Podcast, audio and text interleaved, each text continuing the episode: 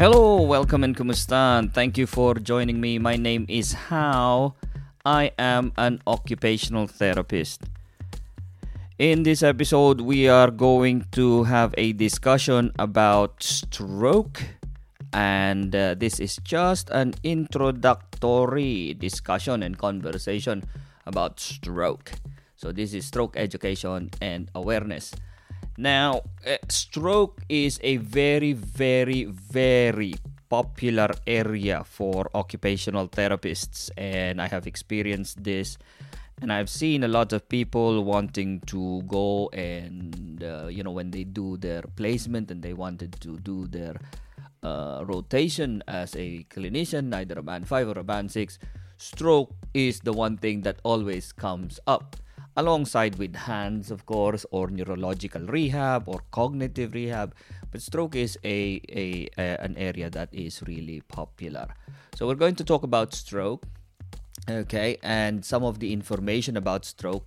Just to let you know uh, there, the information is out there in the internet and in, in in the web you know. Stroke is the fourth biggest killer in the united kingdom.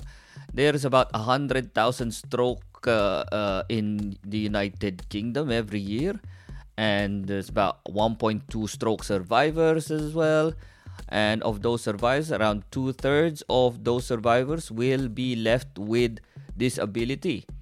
And uh, it's such a problem that one third of those survivors will also have a form of uh, uh, mental health or emotional well being concerns, and they may have some form of depression.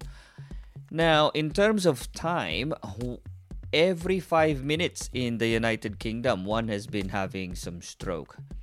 And uh, someone in the world will have a stroke every two seconds. So, when it comes to the impact on our uh, economy, the stroke survivors have, you know, there's, there's about, they would have at least two to three times they are more likely around two to three times likely to be unemployed after the stroke. And it, this is costing the society around 26 billion a year. So from the nhs to the social services uh, a lot of things. I don't know how they manage to do that but it's out there you know just have a look at that. So the question is what is stroke? Stroke. Stroke is a this is a life-threatening serious medical condition where part of the uh, brain is cut off of its blood supply. And when that happens it should be you know stroke should be considered as a medical emergency because a lot of things can be resolved. There are it can't totally be resolved but there are things that you can do at a very early stage. So you could prevent some problems from getting worse, but it needed to be treated as an emergency. Now, with stroke comes with it this terminology called transient ischemic attack or TIA. And this is, it also happens, it's the same procedure. It happens when there, with the blood supply of the brain is temporarily interrupted as well.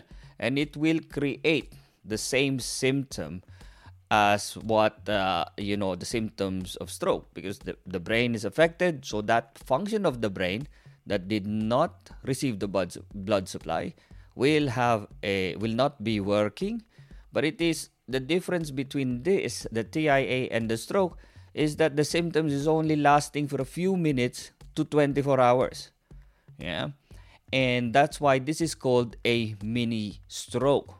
So when you have these symptoms that come up for a few minutes to less than 24 hours and then it vanished after 24 hours, then it will be considered as a full blown stroke. But if it is happening, if you've observed this and if you're working in the hospital or you're in the community, you have people, you have friends, you have family who's demonstrated these problems, and they've had the symptoms for uh, you know a few minutes these are symptoms already you know you need to go and call 999 straight away so TIA it should be treated urgently as well because they are often a, wa- a warning sign that the person is at a high risk of uh, having a full blown stroke. So, why is it important for those people who are working in a surgical hospital, for example? Why is it important for uh, uh, people to be aware of stroke if you're working in a surgical hospital?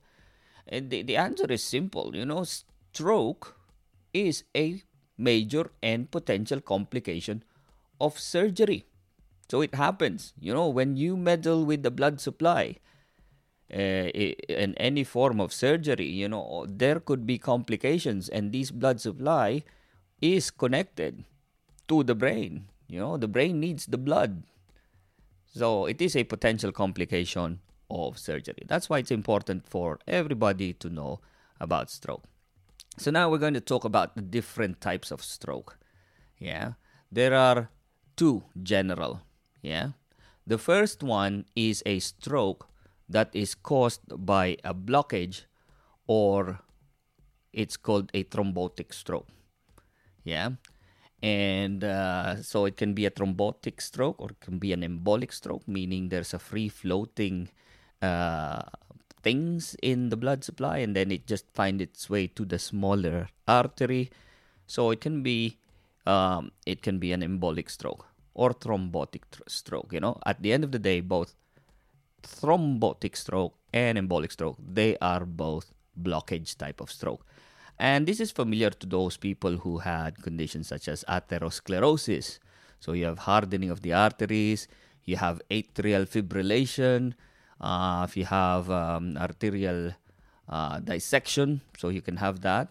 And if there is a surgery, for example, if a person is having a surgery, then there could have been some atheromatous debris that has been uh, dislodged and it just found its way up into the brain. It can either find its way up to the brain or it'll find its way onto the lungs, you know. So these uh, debris can be this now are called uh, embolic stroke or because it's surgery particularly say it's a heart surgery for example then you can have some hypoperfusion because what they tend to do during surgeries they tend to slow down there are certain surgeries where they slow down the uh, the the blood flow so so that, that that allows the surgeon to to work with patients, for example. And if the blood flow is interrupted for a few times, you have this thing called hypoperfusion. And so the brain just will not or did not get enough blood supply. So that's hypoperfusion. So another type of stroke, which is the more uh, challenging one and it's more uh, fatal, is the, the bleeding type of stroke. So you have two types of bleeding you can have a bleeding inside the brain itself, and this is called the intracerebral hemorrhage. Or you can have a bleeding under the meninges or under the lining or the protective covering, uh, which is called the, the arachnoid uh, membrane. So under that, you can have a bleeding in that, and that is called the subarachnoid hemorrhage. Subarachnoid hemorrhage, and that will impinge on uh, the uh, you know the, the the brain. So you have two types of bleeding: intracerebral hemorrhage, or you can have subarachnoid hemorrhage. So when it comes to stroke symptoms, the most popular one that we encounter, and this is the government's initiative, you've heard of the FAST, don't you? Uh, F stands for face, uh, when somebody has their facial droop all of a sudden, you know, it becomes lopsided very quickly. So be mindful of that. Or you can have arm problem. Can they raise both arms, or is it all of a sudden uh, does the arm become uh, did it become um, uncoordinated? Um, so they lost the power in their arm. So that is that's for the A. S stands for speech. So it could either be slurring of speech. So be mindful of that or they just couldn't find the right words and they would appear confused okay or coherent they're clear to speak but then they're not getting the right words out and that's really uh, uh, scary for the person so once you have uh, identified these things the face the arms and the speech then you have to put in time. You know, the time is time for you to call 999 because it is very important and you should treat it as an emergency. So that's the general category.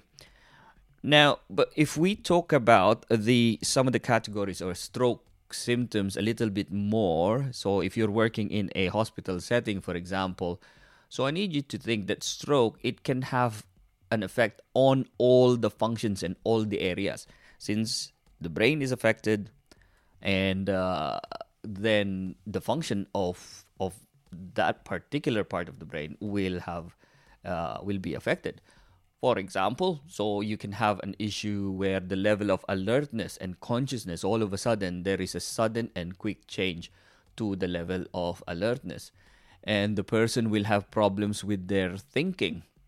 All of a sudden they cannot do things, for example, or they just don't know how to put on their clothes or they would have a sudden memory impairment when you're talking to them. They just could not remember things. Or they can have a disorientation for example. They just don't know where they are all of a sudden. And they would have inability to follow instructions or they would have issues with problem solving as well. So that's how it would affect general consciousness and general thinking yeah? So the stroke can affect that part the thing with these symptoms is that it's very difficult to isolate it. So it's not a total marker of a stroke because there can be other things. You know, you can have you can have internal bleeding somewhere, or all of a sudden you have sepsis, for example. Uh, you can have infection. You know, all of these, the thinking, the uh, alertness, the consciousness, that will be affected as well. Okay, so that's why it's not very popular. Uh, but if you are there, if you're working in the hospital, keep an eye on your patients. Just be mindful of the, the, the symptoms. So, stroke can affect somebody's vision. We see vision V. You can't put that in a in the fast symptom, isn't it? Because it's just it's just hard to put that anywhere. So, visual impairment will be one of uh, there will be some characteristics characteristic impairments, for example, uh, particularly when the person is saying they're just not seeing the one side. You know, they think one eye is not working properly. Usually it's the left side that they do not see, but it's not almost like that. Sometimes they don't see the right side as well. Uh, but typically they would describe that one side they're not seeing it. So they'd be walking and they'd be bashing onto things because they didn't see it was there. Uh, another symptom is a, a symptom called uh, diplopia. Uh, they are seeing double. Yeah, so all of a sudden their eyes are not moving in synchrony, in synchronous synchronicity. They're not working alongside each other, and that's why, yeah, they are seeing double. So the that symptom of not seeing one side is a symptom called hemianopia. So if we break it down on the Latin language, hemi is half, a is without, opia is seeing. So you're just not seeing half.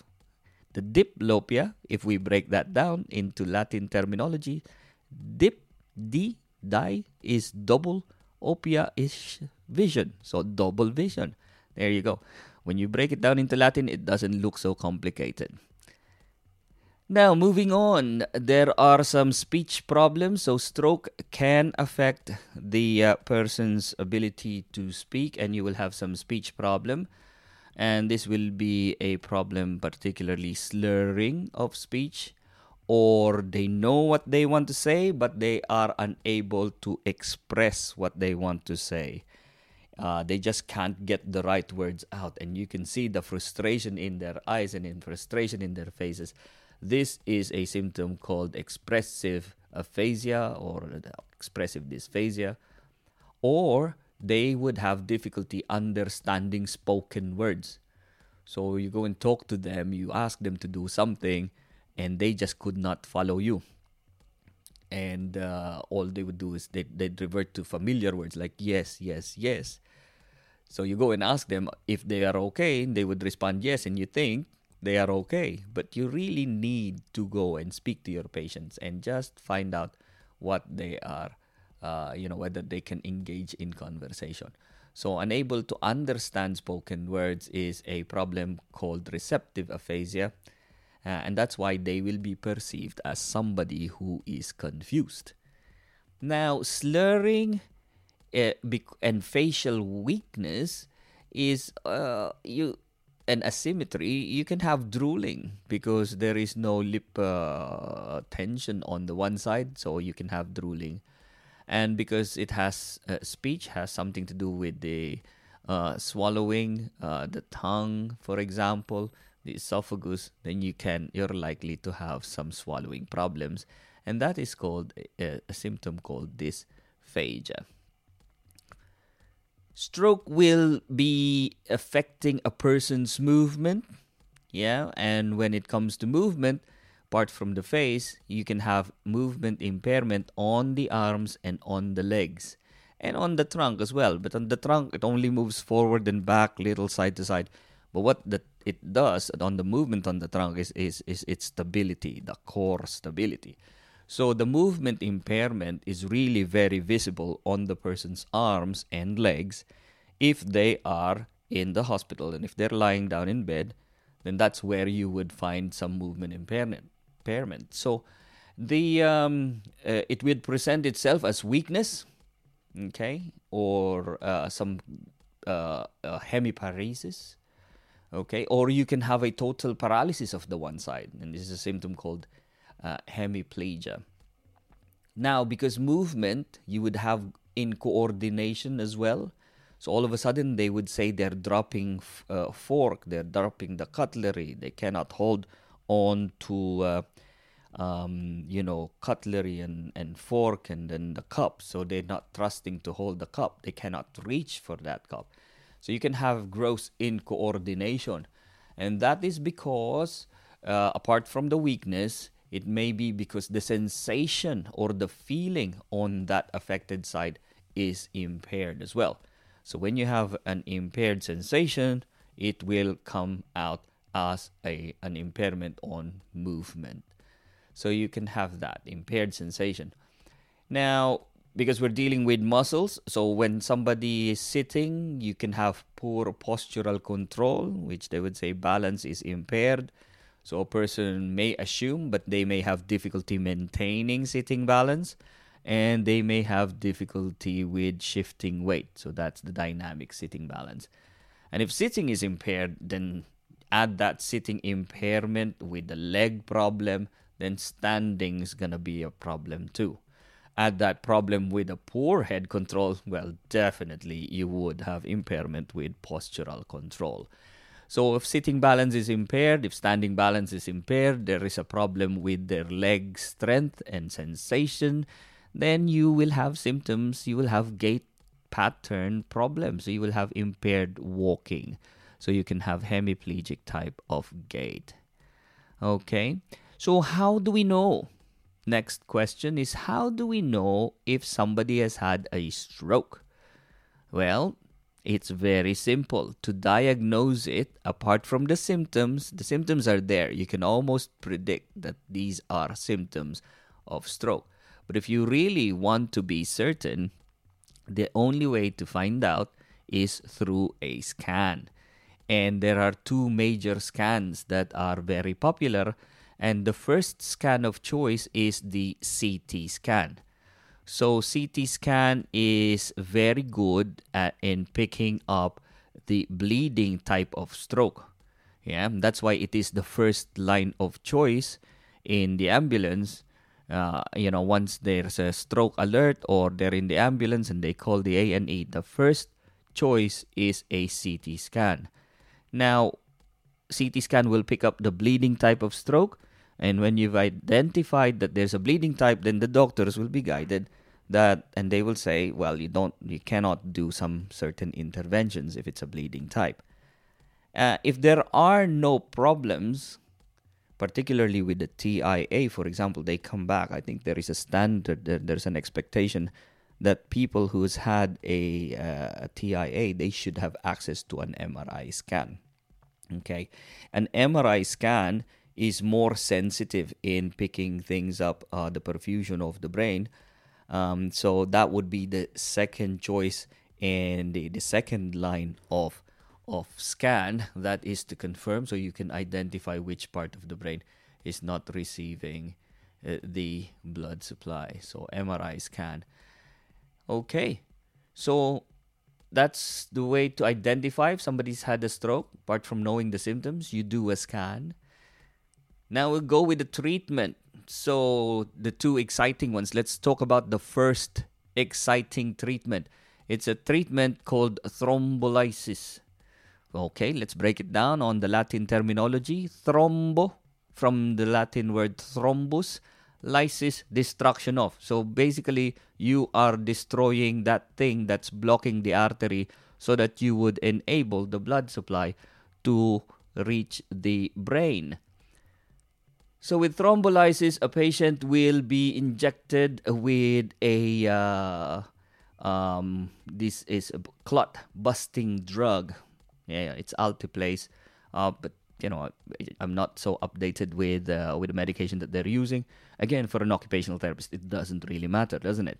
But what happens is uh, for you, for us to know that uh, a patient, as soon as they go to A and E, then they will be uh, uh they will have the CT scan, and these thrombolysis it needs to happen within four hours. Yeah, you know from the first moment from the uh, the time when the symptoms start. So it's really important to identify. So you know from the time of stroke you have four hours of window to conduct this thrombolysis so that we'll be able to save that brain because if you do it a little bit later and later and later if you do it later then you could have destroyed you know you may have destroyed or taken off the blockage but the brain dead is not brain dead the brain cells are already dead so they've already infarcted so there is no point you know there's it's it's too late.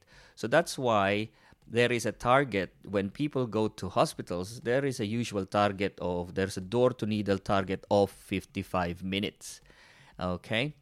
The thing with thrombolysis is that it is a precaution one of the precautions is you do not give this to people who has had hemorrhagic stroke or the bleeding type of stroke yeah?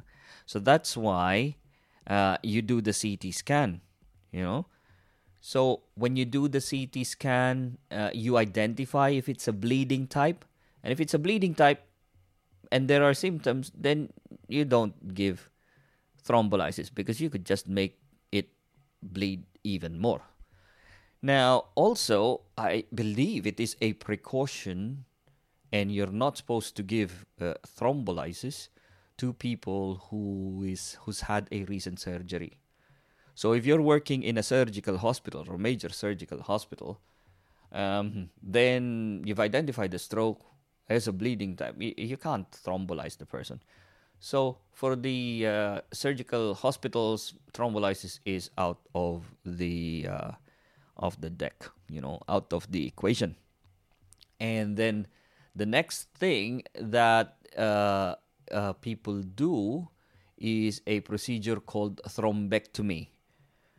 So if we break it down again, thrombo, blockage, ectomy, removal. So you remove the blockage. You know, that's why you need to do an MRI. Because if you do an MRI and you identify the blood vessel where there is a blockage, then there is a way to put in a catheter to find its way through that part of the artery. And then once it reaches the uh, the artery or the blockage, then you can pull it out.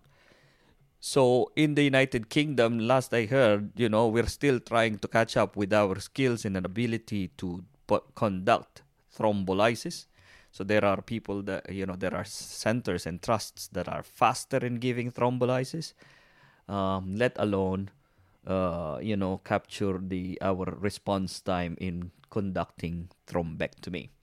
And when I attended the uh, stroke forums, World Stroke Forums, uh, a good few years ago now, they were just arguing as to who's going to do it, you know, with the thrombectomy.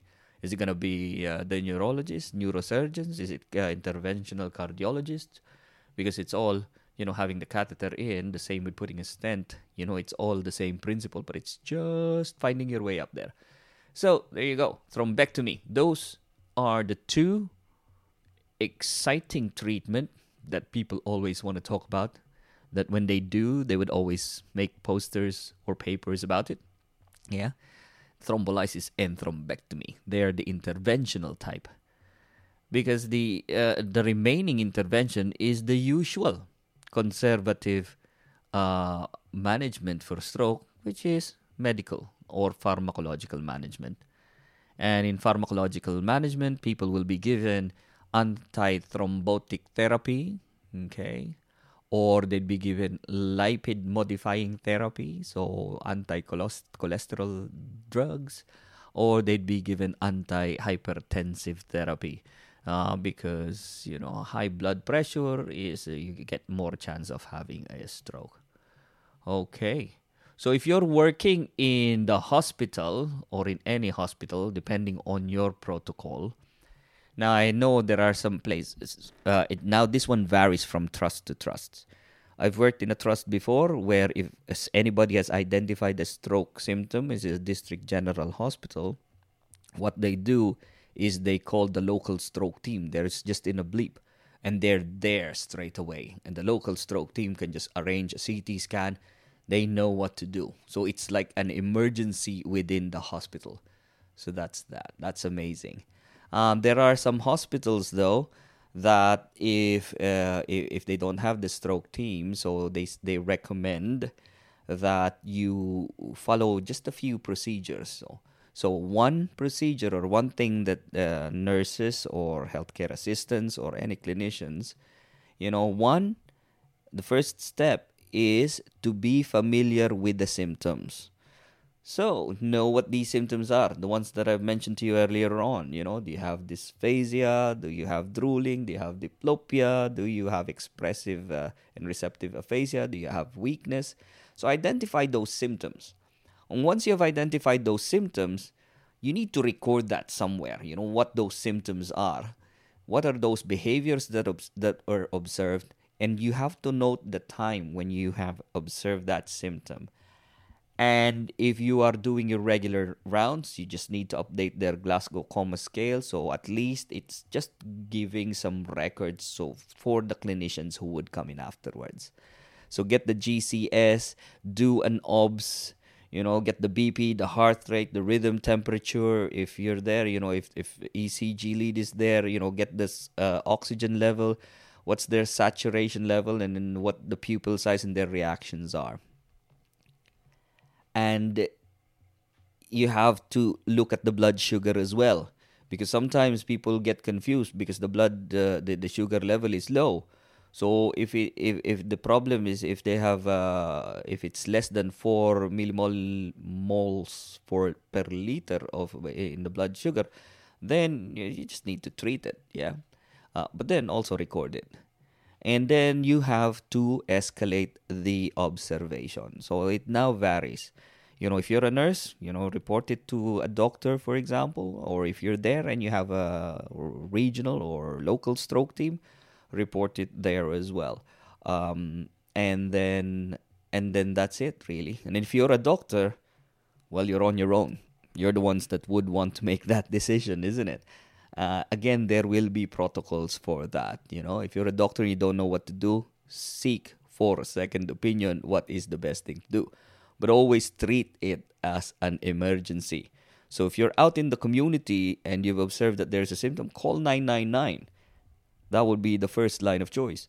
But if there's no emergency protocol, you know in the hospital the, one of the emergency protocols i believe is 2222 yeah, that's four twos.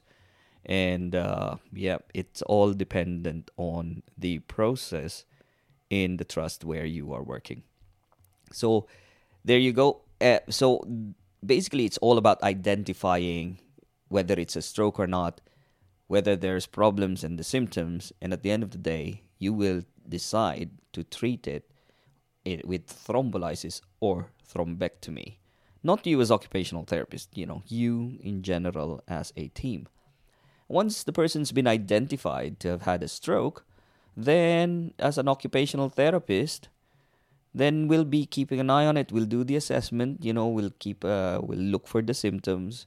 We'll be doing some positioning, uh, moving and handling. We'll advise the nursing team and uh, everybody with regard to moving and handling. Uh, with regard to personal care methods, we need to advise people about that.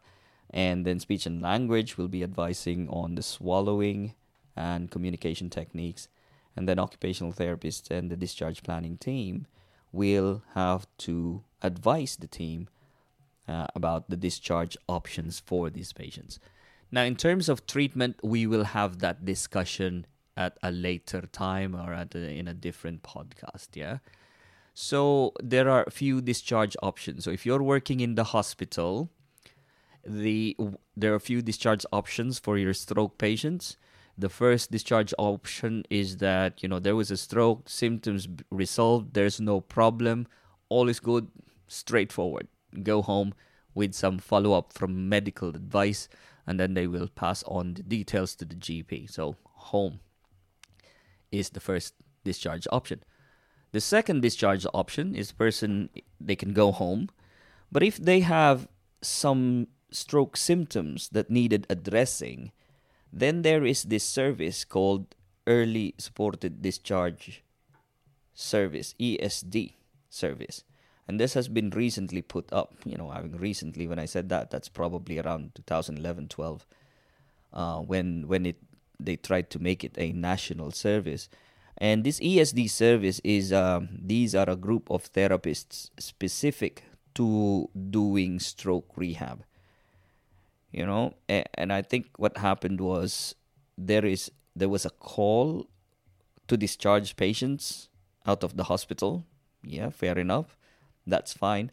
But when you discharge a person early out of the hospital and they're in the community you find out that they become disadvantaged by not having access to therapy team and this is what ESD does so home with ESD particularly therapy uh, services only. Another discharge option is patient will be discharged home with ESD or therapy, plus reablement care, short-term carers for those people who needed a form of physical assistance. Now there are other ESD services that includes carers. So again, with that, it's home with ESD. Okay. Now in other places, I remember that the people can go home, but there was a pre-existing community neuro team or community stroke team. They don't even call it ESD. So that was because these services were were were already in place before ESD was born. Yeah.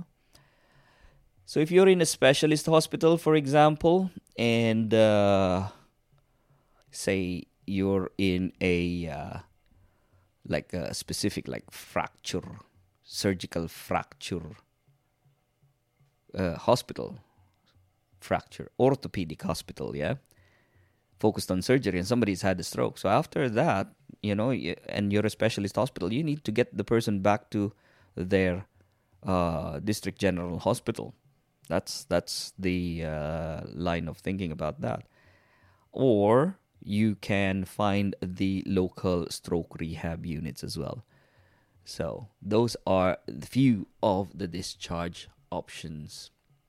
Okay. Um, and um, yeah, so I guess that's all there is with regard to stroke. Yeah. So in this session again, just to give you a reminder, we spoke about stroke, the definition, the type of strokes, uh, the way on how you diagnose the stroke. We've spoken about symptoms as well. And we've spoken about some overall uh, medical intervention. Okay. Uh, which is strange because I've spoken about medical intervention and not yet with uh, occupational therapy intervention for stroke patients. And that will come in in uh, a future episode. So, thank you so much, guys. Uh, thank you for listening to this podcast. Uh, my name is How. I am your occupational therapist. Okay, so just remember anything you do matters and has an outcome. Okay, right. Until next time, bye.